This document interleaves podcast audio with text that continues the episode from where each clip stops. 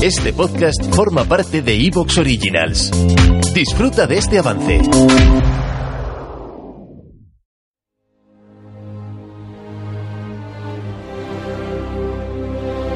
para segundos, el spin-off de Destino Arrakis dedicado al universo de Star Wars. Hola amigos de Destino Arrakis, amigos de 12 para segundos, vamos a comentar el último episodio que hemos visto de The Mandalorian. Dick Djarin regresa a Mandalore y es un acontecimiento importante, vamos a ver cómo, cómo está el planeta, a ver eh, qué tal sigue este, esta, este, esta reconstrucción personal de Din Djarin, de Din y vamos a ver qué, qué tal les ha parecido al grupo que hemos reunido. Eh, tengo por aquí a Mario, ¿qué tal Mario? Pues yo estoy como Din Djarin, eh, vamos, medio de resaca en un planeta destruido. tengo por aquí también a Ángel, ¿qué tal Ángel? Hola, muy buenas, ¿cómo estamos? Y también tengo por aquí a Abraham, ¿qué tal Abraham? Hola, hola, hola. Yo estoy aquí como un niño pequeño, saltando, brincando, vamos. Me he pasado pipa. Ya, la secuencia inicial, me he levantado y todo, y luego está todo el capítulo bien, aplaudiendo y todo. Qué emoción. Muy bien. También se podía haber titulado, pues, eh, eh The Mandalorian meets los Morlocks, ¿no? Sí.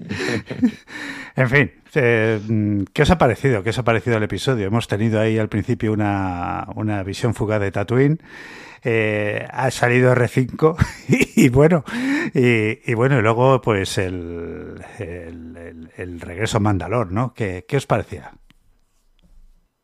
Venga, pues... pues dale, dale, dale, Ángel. No, eh, a ver, a mí me parece un episodio muy divertido, entretenido. Eh, donde las cosas han ido más rápido de lo que pensaba, ¿no? Pensaba que, el rollo de, ir a Mandalore y, y las minas y tal, pues eh, le iban a dar más vueltas al asunto, pero no, ha sido bastante rápido, ha ido bastante al meollo. Me ha gustado el, una de las preocupaciones ¿no? que comentábamos en, en, en, el episodio anterior era de que iban a hacer con el Baby Yoda, si le iban a dejar con una mera comparsa, y en este episodio pues por lo menos hace cosas, ¿no? Y no es es un poco como Lassie, eh, Lassie vete a buscar y que me salven, pero, pero está, pues le han dado un papel, ¿no? Más allá de, las gracietas y tal. Y pues eh, a mí cada episodio que aparece Bocatán, pues es, es, bien. Así que muy contento. muy bien. Eh, Bocatán ahí eh, sentada en un trono, ¿no? Como estos monarcas ya un poco que, que, están viendo pasar el tiempo, ¿no? En fin, ¿cómo, cómo lo habéis visto vosotros?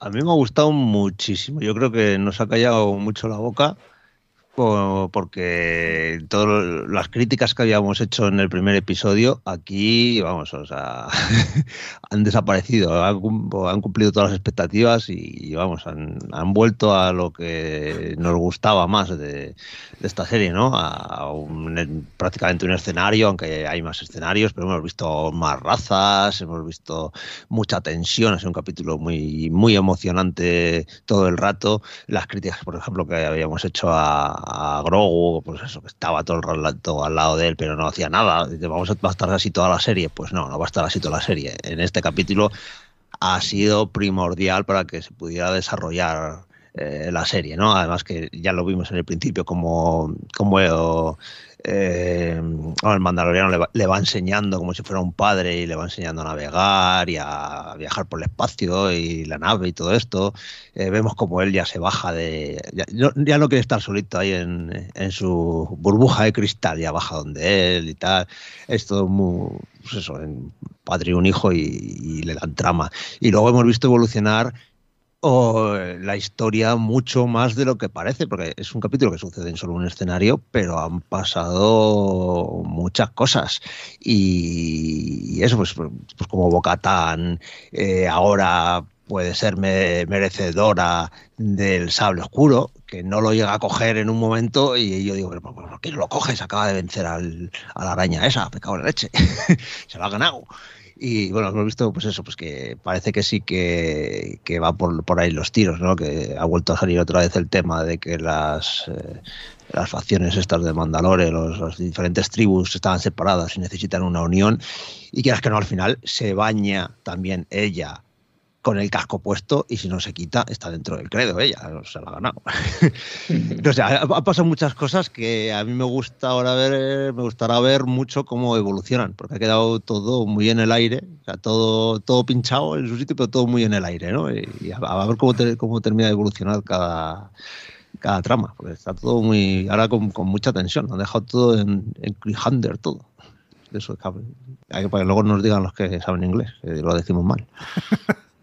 Hombre, no está Ricard, eh, por lo tanto pido que perdone nuestra pronunciación. Así que, en fin, eh, ¿y tú, Mario, qué, qué, te ha parecido? A ver, yo, a mí me ha flipado, he acabado saltando de alegría y lo he visto dos veces. Pero bueno, por decir algo que, que sea un poco distinto eh, y por poner una nota un poco, ya, ya, no es negativo, o sea, por una parte, eh, la sensación de maravilla de este capítulo es tan impresionante que eclipsa cualquier otra cosa que se pueda decir de él. O sea, las sensaciones que, que tiene uno cuando lo está viendo, de cambio de escenario.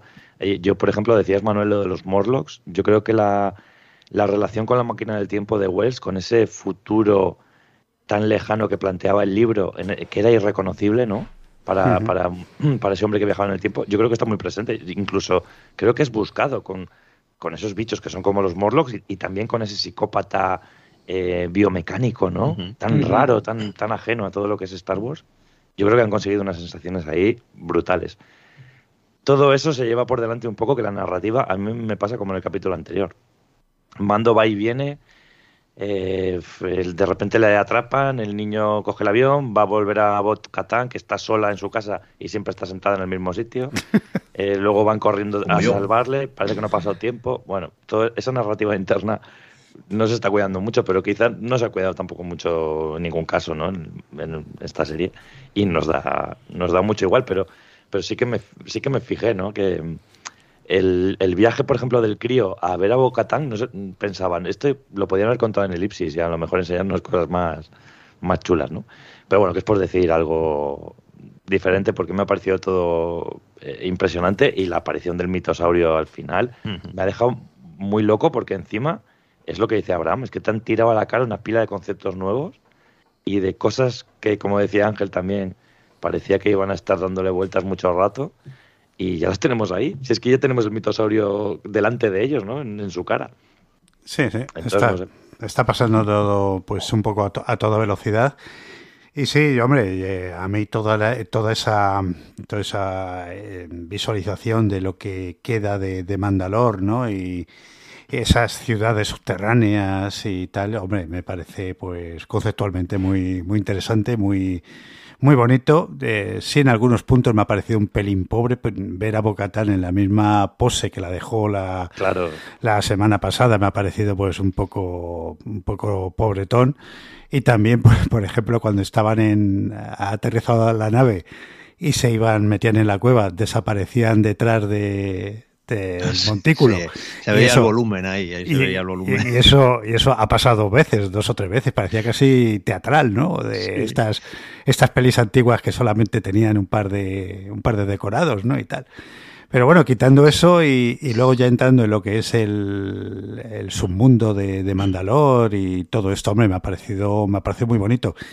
No me parece que tenga tanto, tanto contenido la historia, pero bueno, al menos sí que hemos visto, pues, una historia de acción y, y, un poco sí lo que lo que decías de Ángel y Mario de, y la idea y la vuelta de de pues de Grogu pues un pelín no sé, no sé cómo llamarla, forzada, porque además el concepto temporal dice, bueno, voy a avisarla, ¿no? Parece que ha ido a avisarla a la vuelta a la esquina, ¿no? Y ha ido a otro planeta, sí. ha vuelto, no sé. Lo, son, hombre, son... lo dicen, lo dicen en, eh, cuando llegan, dice, mira, ahí está el sí, sí, está cerca de, y tal. de tal que está cerca. Aún así, aún así.